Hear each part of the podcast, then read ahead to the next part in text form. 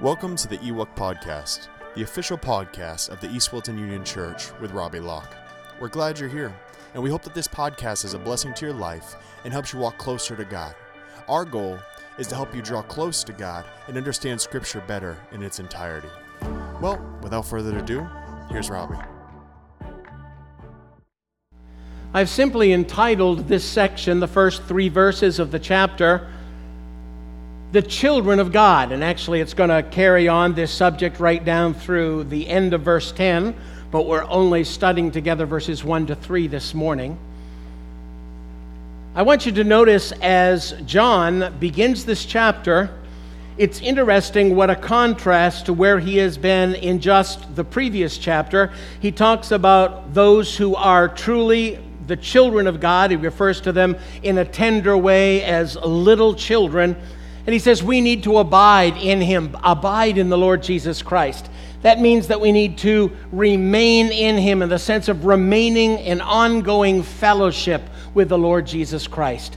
And we do that in two ways. Notice what he says at the end of verse 29 If you know that he is righteous, you know that everyone who practices righteousness is born of God. He said, Listen, if you want to walk close to Jesus, walk in righteousness, because he is the righteousness of God manifested. And the closer we are to him, the more we live like him, the more righteous we will be. And we, as children of God, will enjoy the great blessings of the Father. Now, he begins chapter 3 with some very interesting words in the original language because some of these first few words have no literal direct translation into English, and so we can only approximate the meaning of them. So let's just begin here. First of all, the word behold. It could be translated see, but this word is both a command telling us take a moment to stop and behold something, but it's also an exclamation. It's kind of like saying, wow! If I did that and I started looking up and said, wow, what do you think you probably would do? You'd probably look up, wouldn't you? If I said, wow, look at that. The roof is falling. No, no, that's not what's happening here. That's kind of the word here when he says, behold, he's saying, wow, look at this. It's a command, yes, but it's an exclamation. And then he says this. Now, it depends on your translation. What manner of love the Father hath bestowed upon us. Say, what manner of love? That's like what kind of love or how great the love. This is the phrase that is seldom used in the Bible because there is no parallel translation in the English. Now, what does it mean? It occurs seven times in the New Testament, and this is what we can pull from those seven passages. First of all, it implies a reaction of astonishment. Now, folks, I want you to think about this for a moment. Are you not shocked that God is willing to look at you and to look at me and call us his children? Isn't that an amazing thing? I mean, I can understand him calling Jesus his son. He's, he's eternally existed with the Father the Father, the Word, and the Holy Spirit. And then he was born into this world in the incarnation, and the Father said, This day have I begotten you. You are my Son. I understand that, the miraculous virgin birth. But, oh, folks, you and me, we're just what? Can you say the word with me without being too worked up about it? We're all what? We're sinners. I thought some of you were going to say you're all good looking, but no one said that. We're all sinners. And we are all sinners. We continue to be sinners, even as children of God. I don't know about you. I had to confess some things this week. How about you? So it isn't that we stop being sinners, but in spite of our still being sinners and having an old nature, God says, Listen, I want you to know this. You are my children. And we ought to almost fall back in astonishment that he would even say such a thing. Now, usually connected with this astonishment is the word admiration as well. It's like when I think about God calling me his son, what does it make me do? It prompts a reaction in me toward God Himself. I look at him and I think, You are an amazing God that you would love me that way, that you would call me that. Not only am I astonished that you'd look at a sinner and accept him and make him your child, but I am amazed that you are this great and glorious God who would be willing to have a relationship with me. Now, it could be translated, and some have suggested, what glorious, measureless love that's getting there. What glorious, measureless love the Father has bestowed upon us. Now, in studying uh, James Boice's commentary on this passage, he says that there is also one other little idea that comes into this phrase. And is this idea. It could literally be translated, and this is going to sound crazy to begin with, but give me a moment. Behold, what a country! Behold, what a country? What's that all about?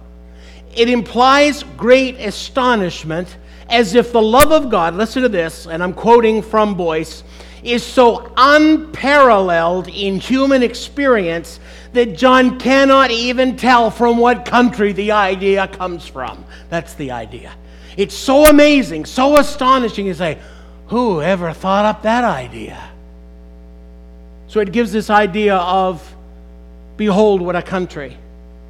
One is suggested that 1 John 3 1, the first part of it, could be translated this way Behold, what peculiar, out of this world kind of love the Father has bestowed on us. Because I want to tell you, on planet Earth, there's no love like that, folks. We can't love like that. Only God can love like that. So he begins this chapter, and you know, John had a letter. He didn't divide it into chapters and verses. The translators did that to help us find the passages more quickly. So he's not beginning a new chapter in his own mind. He's carrying on talking about being a child of God. And he says, This is glorious and measureless love that the Father shows us in that he is willing to call us children of God. Now, here's the question Do we know with absolute certainty that we are children of God? And I know that there are a lot of people in the world today who would say, well, of course, we're all children of God.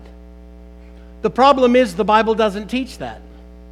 The Bible says that there are two families, two spiritual families, and those two spiritual families have different heads. One is the family of God, and God is the head of that family. And then there's one that is the family of the devil, and Satan is the head of that family. You say, really? Well, if Jesus knew what he was talking about, it's true, because in John 8 44, he described the religious, the most religious people of his day as being children of their father, the devil. Because, see, they were saying, oh, Abraham is our father. We're Jewish people and we're, we're accepted with God because we're part of the nation of Israel. And he said, No, I got news for you. You're not part, you are Jews by birth, by race, even by religion. But he says, Unfortunately, spiritually, you're still in the category of being a child of the devil. Why? Jesus says, Because you reject me. You don't believe on me, the Messiah and so you are following the enemy. How do we know that we're God's children? Warren Wiersbe gave a very interesting illustration in his commentary, and I thought it was really helpful in understanding this point. You know, the United States Treasury Department has a very special group of men whose job it is to track down counterfeiters. Have any of you ever had a counterfeit bill? I had one only one time. Someone gave me a $50 bill, and when I took it in, the person, you know how some of them will, they used to do this. I don't see them do it so much anymore. They'd take out this kind of a pen and they would mark on it. And she says, I'm sorry, but this is not a real bill. And I, of course, I didn't believe her. I kept it because I was just in case, you know. And I took it to the bank, and the bank confirmed for me that it was a counterfeit. So I was out 50 bucks. But you know how they learn to recognize the counterfeit? You would think that they would study the counterfeit in great detail, right? They don't. You know what they do? They become so familiar with the real thing that they can immediately tell. Some by just looking, and other people, all they have to do is touch the paper and they know it's the wrong kind of paper and they know it's not a real bill. So these people spend all of their time studying the real thing so that they can recognize the counterfeit right away when they see it. And that seems to be what John is doing in 1 John chapter 3. This chapter is going to divide into two sections. Verse 1 to 10 has to do with living righteously as a demonstration that we're children of God. And then chapter 3, verses 11 to 24, takes up the second truth that if we're truly children of God, we'll know it because we love other true Christians. Those are his two big arguments in this whole chapter, and I promise only to take six months to teach it to you. I'm joking. I'm joking. I'm joking. Now, we need to study the real thing. What is the real thing? Listen, the key verse in 1 John chapter 3 is verse 10. So let's look at it very quickly, then we're going to come back and move down through the passage. Verse 10 says, In this, the children of God and the children of who? The children of the devil are manifest. So it, John is saying it very clearly. There are children of God and children of the devil. You are not a child of God because you have been created by God. You are a creation of God, but you don't become a child of God until you're born again. Spiritually. Literally born from above. So he says, In this the children of God and the children of the devil are manifest. In other words, this is how you tell the difference between them. Here's two things whoever does not practice righteousness is not of God. So, in other words, if you are living and practicing an ongoing life of sin. This is your practice. We're not talking about failing once in a while. We all do that, we all sin. But there's a difference between seeking to live to please God and now and again failing and just living for sin, just living for the flesh, just living for the world. And he says the first way you know someone's a true child of God is that now they want to live in righteousness. And then, secondly, verse 10, he says, Nor is he who does not love his brother. Listen, you cannot be a true Christian and say, I just really don't care about the church. I don't care about other people who are Christians. I have my own walk with God. I got my own thing. I don't need the Bible. I don't I have a relationship with God. I'm a child of God. I'm all I need. He says, "Listen, if you're a true child of God, you will not only love your brethren, you will understand how desperately you need them." Now that's sobering because and and you say, "So you're saying if somebody to go to church that they're definitely not saved?" No, I'm not saying that because I don't know. Only God knows somebody's heart. But what I'm saying to you is this is that people who love God and are children of God will also love the other children of God. That's what he says here. And in the rest of that chapter, he's going to give us a lot of detail about how that, how that fleshes out. What does that mean exactly? So we will study this together. There are several things going back up to verse 1 that I want you to notice. First of all, true children of God are certain of their present. If you have your bulletins, you can open up there and you'll see the notes and follow along. There are several things in these verses down through verse 10, but I'm only going to be covering a couple of them this morning and then we will pick up next week. No, we won't. Next week is the Mission Sunday. So I'm going to speak on missions next week and then we'll pick up the week after that.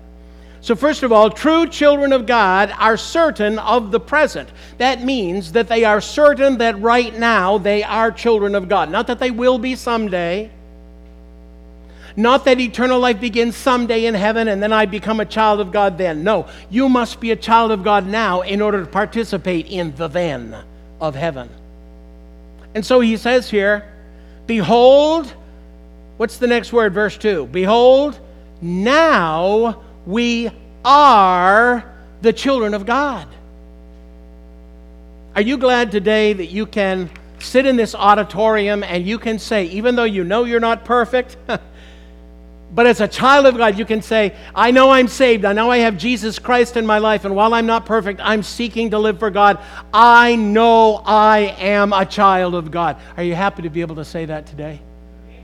And I want to suggest to you, you know, if you're not sure, if you, you aren't sure that you can say this, please, please come talk to me after the service. I'd love to sit down and help you to understand what it means to be and how to become a child of God. What does being born again really mean? Knowing without a doubt that you're a child of God is important because it gives us eternal hope. You see, once you're a child of God, you can't cease to be a child of God. That's the glory of it all. What God gives, He doesn't take away. He doesn't say, I tell you what, I'm going to give you this gift of being my child, and boy, oh boy, you'd better measure up or I'm going to take it away. How many think you'd make it through if you had to measure up? Boy, I sure know I wouldn't. I wouldn't. That's why when he says salvation is a what? It is a gift of God, not of works, lest any man should perish. Now, Boice, in his commentary, gives another illustration, which I think is really terrific. I, I want to read it to you. Please be patient. I think if you listen carefully, you'll get it as I go along. It's a little bit longer, a couple of paragraphs. But he's talking about the fact that we're children of God, is speaking of the new birth experience. And how can we understand what the new birth experience is? He says this, and I quote It is no accident that the Bible often uses the image of birth in speaking of how God has called men and women into his spiritual family. God is given human birth as an illustration of what the new birth means. Now, in these next two paragraphs, he's first going to describe human birth, and then he's going to make the parallel to spiritual birth. So listen to the details. In human birth, there is first a conception in which the seed of the father unites with the egg of the mother to begin a new life there is a period of gestation in which that which was begun in such a quiet and small way begins to grow and to take form. At last, there is the actual birth. In the birth, the first cries of the child are heard, and those who stand by rejoice in a new human being. So he's just kind of walked us through the stages of how, from conception to birth, we look and we say, it began here, but we visualize it, we see it here by hearing the cries of this newborn baby that has just come out of the womb. That's human birth. Now he makes the comparison. In the same way, men and women become God's children when God the Father, listen, of his own will takes the seed of his word and plants it within the heart, causing it to unite with the ovum of saving faith, which together begin to grow. At this stage in God's work, those without cannot tell whether spiritual life is present or not. For instance, at the moment a person truly becomes a Christian, I can't say, oh, his eyes just blinked, so now I know he's saved. Only God knows the exact moment of regeneration. Only God does. Now we begin to see the evidences of it. That comes out in time, but it begins with God's work in the heart. Salvation is of God, and He knows when you're truly His. Now let me read on. At this stage of God's work, those without cannot tell whether spiritual life is present or not. But in time, the life within grows and the actual birth takes place. As those standing by hear the public confession of Christ by the newborn, they know of the new life and rejoice in it with Him and with the Father. The idea being that God does this work. See, there's, there's been this big argument through the years do you get saved when you pray the prayer? Or do you get saved before praying the prayer? And I think that the vast majority of people get saved before they ever pray the prayer. And by the way, you don't have to pray a prayer. Ethiopian eunuch, Acts chapter 8, prayed no prayer. He just declared his faith and was baptized to identify with Christ publicly. A lot of us think, well, they just prayed the prayer so they're saved, as though because they spoke those little magical words it made them a Christian. That's not the way it is. The act of faith takes place on the inside, and it is the work of God through the Spirit using the Word to bring about faith within us. Faith is a gift from God. I'm so excited about this because, folks, listen, I know that God saw the moment where in my heart I believed in Him. What if I believed it was the prayer and said, okay, I believed that I got so excited, I had a heart attack and died and never had time to pray, so I guess I'm going to hell, right? No.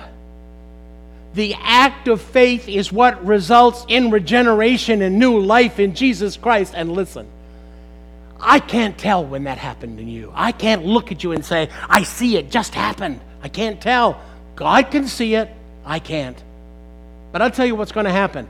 When that new birth has begun, it starts to grow and grow and grow and grow and grow and grow. And what begins on the inside pretty soon starts manifesting on the outside. And that's for many people when they pray that prayer. They're, they're at this point where they pray, and it's a verbal expression of the faith that they have already placed in the Lord. And then they continue to grow and I tell you, you know, some of the most exciting moments for me in the ministry as a pastor is when someone gets up for the first time and tells about how they came to know Jesus as their Savior. Because they're using, with their mouth, they're confessing their salvation. Remember that phrase in Romans chapter 10, 9 and 10? With their mouth, confession is made. They're confessing their faith. You know, my second favorite time is the first time I hear a new believer pray out loud. You want to know why? It's so scary. Do any of you remember how scary it was to pray out loud in front of people in the past?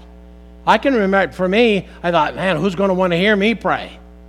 These people have been a part of this church for years and years and years. I start praying, and you know what? Sometimes new Christians say things that are kind of kooky, but they don't know better yet. All they know is that they're saved, and they just, you know, I've, I've heard some people say some things saying, well, Lord, I'm not exactly what theological book that came out of, but, you know, we'll keep working with them. But that first prayer, it's usually with trembling voice. they'll, they'll pray, but, but you hear, this is the child. You know what the child is doing? Child is talking to their spiritual father. That's precious. That's precious. And so, what he's saying here is that eventually we all get to see it because the evidences are there. They love the Lord, they love God's people, they love the Bible. They're seeking to live in righteousness. And we say, Boy, that person sure saved. Why? The evidences are there. And even we who are just human beings, we can see those things in their lives. How glorious to see someone manifesting the reality of their faith. And that's why the Bible says it's so sad when people do not have those things manifested in their lives. Then how are we going to know if they're truly saved or not? Now, God knows. Ultimately, it only matters with God, right? Because we don't affect someone's eternal destiny or not. But I want to tell you something. We are meant to encourage one another in the faith. But I can't encourage you in the faith if I don't know if you're in the faith. That's why we have to spend time together. Folks, I know we're an ornery bunch, aren't we? Huh? That was supposed to make you smile. Oh, not me, not you, brother, just me, right? No, but I mean, I don't think we're too ornery a bunch. I think we get along pretty well. You know what? We ought to want to spend time together. You know, every Sunday we ought to we ought to wake up and say, Woohoo! Today I get to go to church. I get to worship God. I get to be with God's people. I get to sing the hymns and the choruses. I get to listen to the word. Praise God for the family of God. That's the way we ought to think about Sunday. Amen, brother. Huh? Isn't that what we ought to think? But my question is how many Sundays we wake up and think, oh, Lord, it isn't here again already, is it? Hmm? Lord, I want to sleep. Help me to sleep, Lord. Hmm? Now, I, am I'm, I'm just talking about other churches I visited, never here, of course. But my, my point is simply this, folks listen. being a child of God should mean something. And you know what? Being children of God should mean something to all of us together. We are, whether we like it or not, we are a family and we are going to live together forever. Of course, He's going to fix you all up first, you know. And me too, right? He is. He's going to make us like Christ so that we'll get along forever. Listen, I, I love this statement. It is this specific and unique love of God for His own that stands as one of the unshakable foundations of eternal hope. I am His child. I know I will live with Him forever. You know what? That helps me get through a tough day. When things aren't going right, when I'm not feeling well, you can know how cheap I am, folks. Um, you know, when I, when I cook stuff, I, I hate throwing anything away. I, I just, I really do. I hate throwing anything away. The problem is when you live alone and you cook for yourself, you know, and you get a package of meat or whatever, you end up cooking the whole package and then you're eating it for days, right? How many identify with that horrible experience? I mean, it's just awful.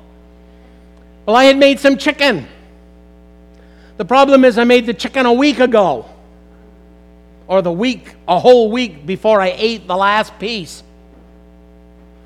Wednesday night, I ate it, and literally within minutes, I knew that I had eaten something that had gone bad. It didn't taste bad. Of course, I eat just about anything, so I don't know. But it, it didn't taste bad. But listen, I was in the bathroom all night, you know, producing. You, you, I, I, I, you know, I've told you enough but you know what's interesting, folks, is, is when, when I think about this, I know on a, in a bad moment like that, when I'm feeling really miserable, sick, and so I'd say, Lord, the one thing I know is this isn't going to go on forever. Have you ever had a moment when you were maybe sick in the bathroom and, and, and first of all you thought you were going to die and then secondly you were afraid that you wouldn't, you know, and that you'd be sick for longer and have to keep suffering? But I want to tell you something, folks. If I had died that night, I would have been in heaven. Because I'm a child of God. Not because I'm great, not because I, I deserve it. In no way. It's because of the mercy of God and this overwhelming, matchless love that can't even be described. It's so out of this world. Folks, we ought to, we ought, if no other thing that we accomplish today, we should walk out of this church today with our heads held high, not proudly, but rejoicing in God that we know we're His children and we know we'll live with Him forever. That ought to be something to stir us toward living a life that pleases God. John 1, verses 12 and 13 As many as received Him, to them he gave the right to become. That means literally the authority to become children of God. To those who believe in his name, who were born not of blood, nor of the will of the flesh, nor of the will of man. Man has nothing to do with our salvation. We are born of God.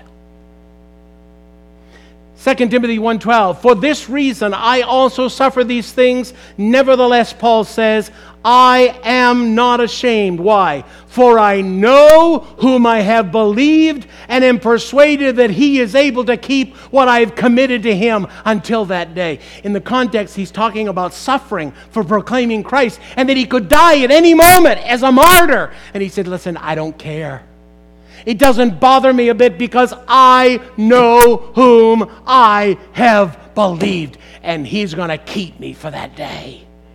That's what it means to be a child of God. So, the salvation of the believer is the result of the Father's great love. Now, this word love is the word agape. It's the agape love of God. And it refers to God's volitional love. That means He chooses to love you. I want to suggest to you folks today that God has no reason to love you and me. We are sinners, we're wicked, we're deserving of eternal judgment. There is nothing in us that makes God want to love us. And so he looked at his creation, which, by the way, he created perfectly in the beginning, without sin, and put a tree in the garden, not the one they ate of, but the tree of life. And as long as they partook of that tree, they would live forever in the garden, in that beautiful environment of perfection. But what did they do? They ate of the tree of the knowledge of good and evil, which was prohibited to them, and they fell into sin. And then God put them out of the garden to keep them from the tree of life. Why? He didn't want to live them to live forever in their sin. And when you think about this, folks, listen, God chose to love a human race that rejected him in rebellion that said, I want to be independent of you, God. You may have made me, but I now want to make myself. I want to be my own God. I want to have wisdom like you have so that I'm on an even par with you. That's what mankind did to God. And yet, in spite of it, it said, God loved the world. God loved the world. It was volitional love. He chose to love us of his own free will and uninfluenced choice. I got news for you. Nobody stood in heaven and said, God, you really, really, really need to love Kyle because he's some amazing guy. Yeah, I said your name. You should have seen how your wife flinched when I said that. No, I'm just, I'm just kidding. There was nobody in heaven to stand there in your sinful condition, Kyle, and say, God, I, I can voucher for him. There was nobody. Nobody. But when he put his faith and trust in Jesus as a gift from God, became a Christian, you know what? He immediately got someone on his side, and that was Jesus, who stands at the right hand of the Father, and he's interceding on our behalf. And every time we mess up, he says, Father, I can vouch for him. I already paid for that sin. The Lord says, Okay, okay, you already paid. But before the foundations of the world, there was nobody hollering on your behalf, Kyle, you know. And by the way, that's true of all of us. I'll give you 50 cents after service for letting me use you as an, illustration. Listen, in this, the love of God was manifest toward us, that God has sent his only begotten Son into the world that we might live through him. In this is love, not that we loved God, it didn't start with us, but that He loved us and sent His Son to be the propitiation of our sins. And that is the satisfaction of God's wrath against our sin, and now stands as our advocate in heaven, our lawyer, and defends us before the Father. What a glorious thing this is. Romans 5 8, but God demonstrated his love toward us in that while we were still sinners, Christ died for us. He said, God didn't say, now you do the best you can and do as much good stuff, and when you hit a certain level, then I'll save you. He says, no. While we were still sinners and we had no strength and no power in ourselves to save us, he said, I sent my son to die for you. Ephesians 2 4. But God, who is rich in mercy. Aren't you glad God's not poor in mercy? He's rich, He has an abundant supply. And it's mercy. What is mercy? When God doesn't do to us what we deserve. We deserve hell. And God says, Because of my mercy, I will not send you to hell. I will take you to heaven to live with me forever. Now, why is he merciful? But God, who is rich in mercy, because of his great love with which he loved us. He showed mercy because first he loved. And he loved with great love, with measureless love, with unspeakable love. It is not by our works, lest any man should boast. Folks, it is the work of God to save us. It's the work of God to save us, not our work ourselves. Now, the second thing I want you to notice here is the rejection of the believer is the result of the hatred of the Father by the world. Notice here in verse 1 it says, Behold, what manner of love the Father has bestowed on us that we, believers, true believers, should be called children of God. Therefore, the world, and when he's talking about the world, he's not talking about the planet, he's not talking about the culture. He's literally talking about people in the world who do not know him personally, who are not his children. He says, The world does not know us because it did not know him. Do you know what's the difference between a true Christian and a non Christian? A true Christian believes in the Lord Jesus Christ, and a non Christian doesn't. Now, they may believe in the historical Jesus, but we're not talking about that. We're talking about putting your faith and trust in Jesus alone for your eternal salvation. If you have done that, you are now a child of God. But if you have not trusted in Jesus and Jesus alone, listen, if you say Jesus plus religion, you're in trouble. If you say Jesus plus the Ten Commandments, you're in trouble. If you say Jesus plus baptism, you're in trouble. If you say Jesus plus not kicking the dog, you're in trouble. If you add anything to what Jesus did on the cross, you cannot be saved believing that because Jesus is the only way to the Father. There is no other name under heaven given among men whereby we must be saved. No one's going to stand in heaven someday and say, God, I'm here because of Jesus and because of me. Never going to happen. When we get to heaven, the only thing we're going to say is, Worthy is the Lamb that was slain. Worthy is the Lamb that was slain, because it's all of Him. John 15, verses 18 and 19, Jesus said to his disciples, If the world hates you, you know that it hated me before it hated you. If you were of the world, the world would love its own. He said, Listen, if you were still lost, everybody would love you. Did you see this week there was a, I guess they called it a town hall that the Democrats had? Did any of you hear about that this week?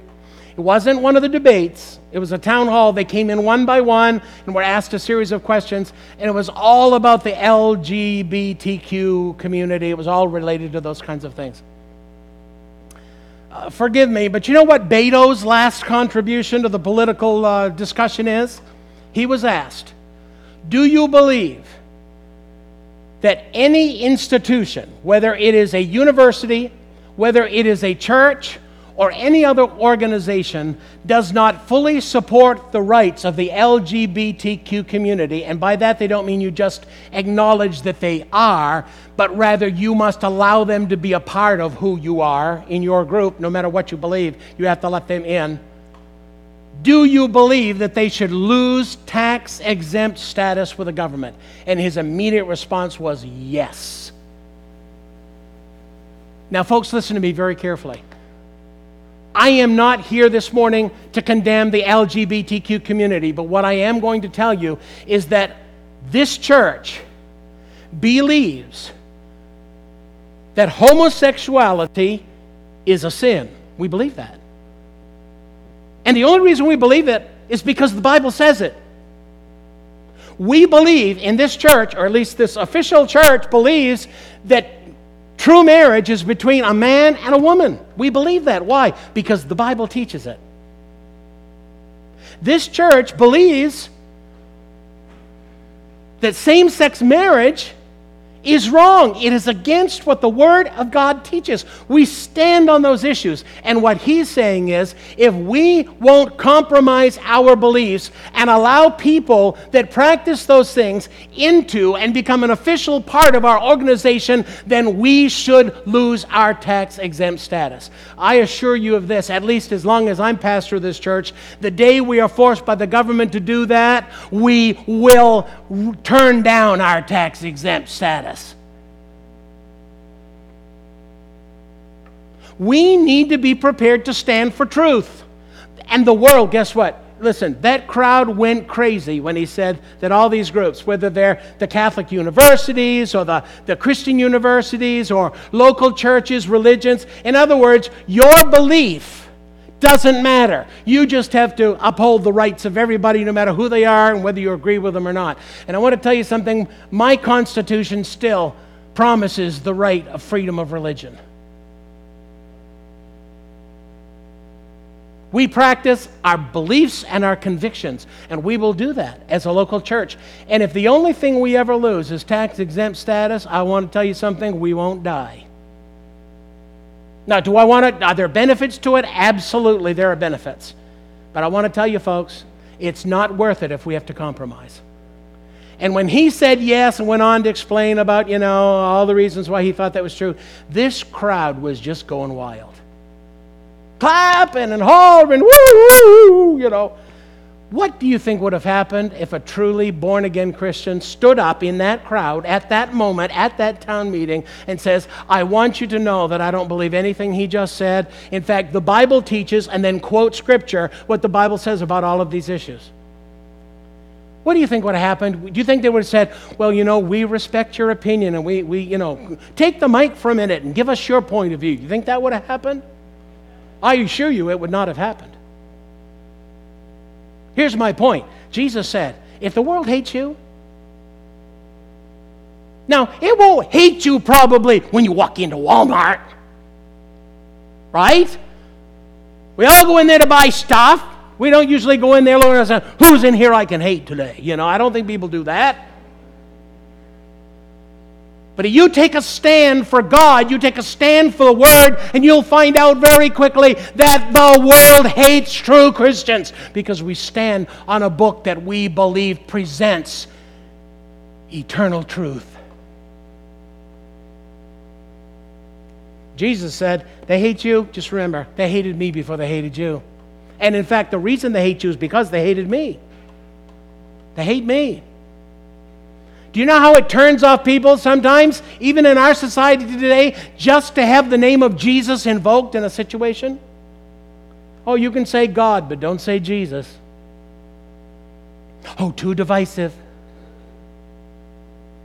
Folks, he has a name that is above every other name. We proclaim his name, we're not ashamed of his name. Jesus said, Because you are not of the world, he says, I chose you out of the world, therefore the world hates you. I got news for you. You may have your feet on planet Earth, but you're no longer part of this world. This world is not my home. I'm just a what? Just a passing through. Just a passing through. John 17, 25, Jesus is praying and he says, O righteous Father, the world has not known you, but I have known you, and these have known you that you sent me. He says, Father, I know you. And these men that are following me, these apostles and true Christians, he said, Look, they believe in me, and Father, they, they've embraced me, and so they've embraced you. Aren't you glad today that you are connected to the eternal triune God, Father, Son, and Holy Spirit? We belong to Him, we're part of His family. We are part of the body of Christ.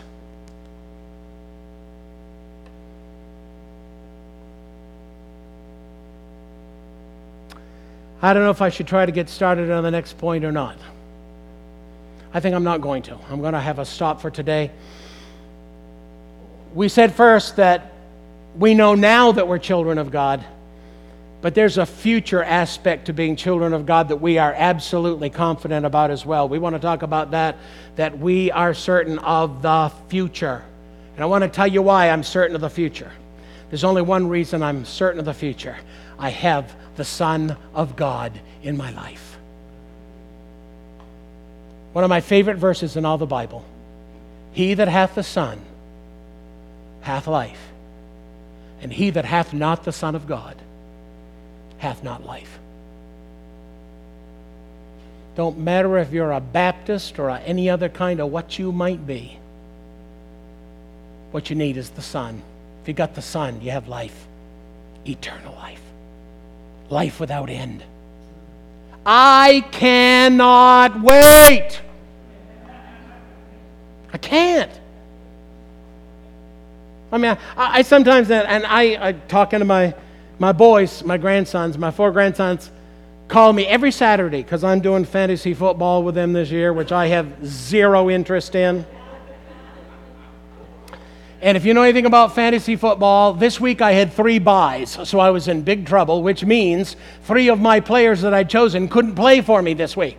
So I had to figure out how to switch them around and you know, I know about as much about that as I do about having a baby. How's that? Um, so, you know, I, I, don't know anything. And my grandsons, the oldest is only 14, and he knows, oh, oh yeah, he had a real good game last week. I'll say, how would you know? Your, your team is the Patriots. How do you know this Cleveland, whatever they are, you know, how, how he did? How do you know that? Well, I just know. But you know what I keep trying to remind my little boys of, my, my grandsons. But this is fun. We can laugh and we can enjoy it. But I tell you, there's something a whole lot better than this awaiting us someday. Eternity in heaven. And as much as I love those boys and I'll do fantasy football for them, I want to tell you, there's not going to be anything that will hold me back when I get to glory. I just can't wait. Can't wait, can't wait.